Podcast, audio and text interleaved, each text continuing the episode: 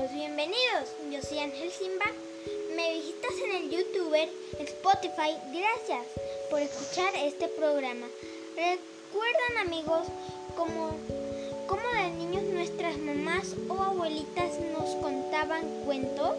Pues hoy escucharán una versión muy original como lo soy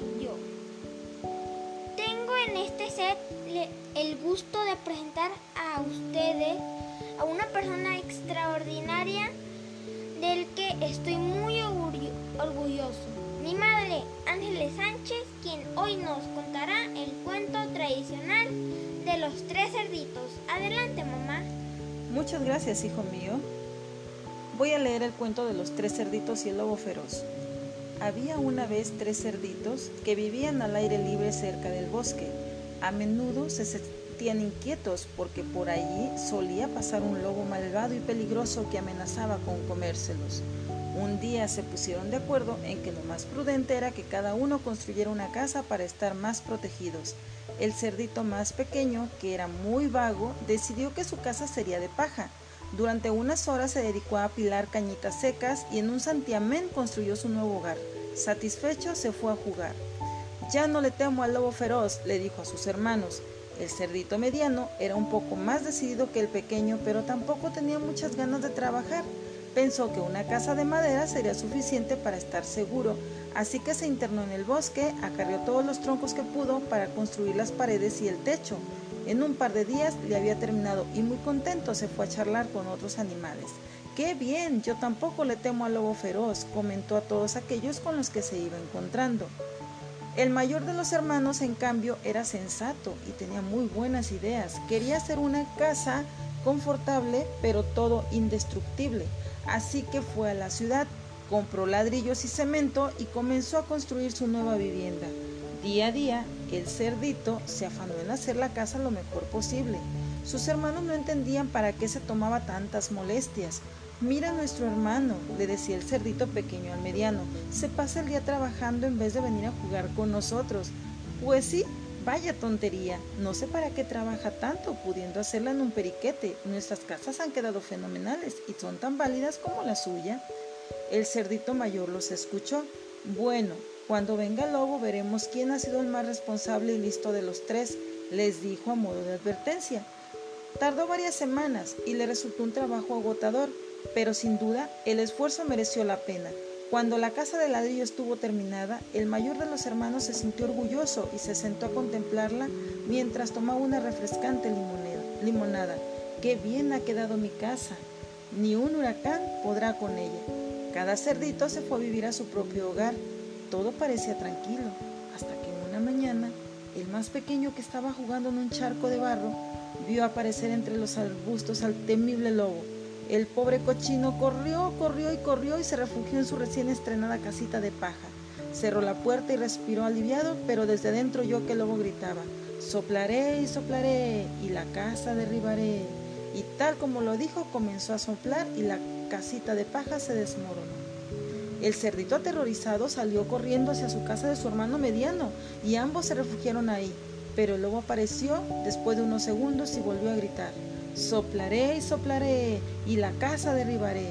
Sopló tan fuerte que la estructura de madera empezó a moverse y al final de todos los troncos que formaban la casa se cayeron y comenzaron a rodar ladera abajo. Los hermanos desesperados corrieron a la gran velocidad y llamaron a la puerta de su hermano mayor, quien les abrió y les hizo pasar cerrando la puerta con llave. Tranquilos, aquí estaréis bien, el lobo no podrá destrozar mi casa.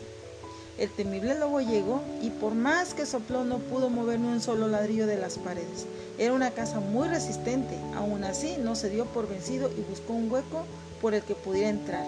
En la parte trasera de la casa había un árbol centenario el lobo subió por él y de un salto se subió al tejado. Brincó a la chimenea, se deslizó por ella para entrar, pero ¿qué crees? Cayó sobre una enorme olla de caldo que se estaba calentando en el fuego. La quemadura fue tan grande que pegó un aullido desgarrador y salió disparado del nuevo tejado. Todo rojo, rojo, rojo, bien quemado, para nunca más volver.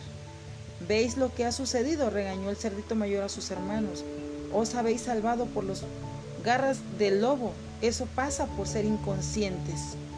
Los hermanos aprendieron la lección. Después de esto, se volvieron más responsables. Construyeron una casa de ladrillo y cemento como la de su sabio hermano mayor y vivieron felices y tranquilos para siempre. Eso es todo, hijo mío. Así como jugamos a inventar, ahora lee tú el mismo cuento, pero con una versión muy original que tú construiste. Los tres cerditos. Los tres cerditos harán una casa para cuidarse del lobo, porque los demás animalitos del bosque les dijeron que era malo. De repente el lobo llega al bosque donde están los tres cerditos. Al verlo ellos se asustan, pero el lobo le cae bien por gracioso y se ríe porque le tienen miedo. Juega con ellos un rato y empieza a ayudarles hacer sus casitas, pero no se ponen de acuerdo de qué material la quieren. Cuando el lobo ve que no se ponen de acuerdo para darles una sorpresa, él solo construye una casa de material y se las regala a sus nuevos amigos, los tres cerditos. Todos rían felices. En esta sesión todos aprendemos cosas, cosas nuevas. Hoy tú qué aprendiste, amigo?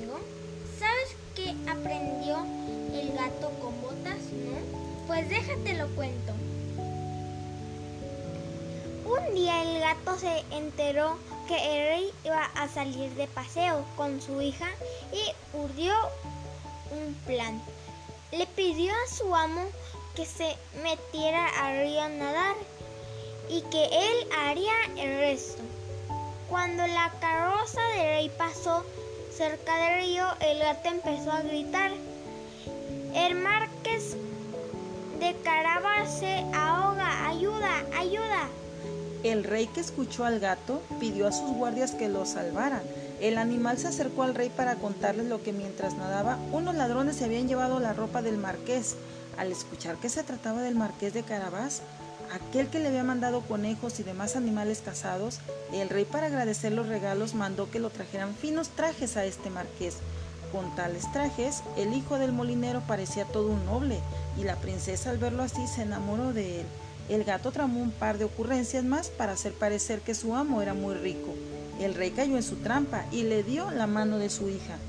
El hijo del molinero se casó con la princesa. Fue muy feliz y nunca más volvió a ser pobre, gracias a la astucia de este peculiar gato, que también vivió con todas comodidades del el resto de sus vidas porque los gatos tienen siete vidas. Esto fue todo por hoy. Nos escuchamos el próximo miércoles. Bye.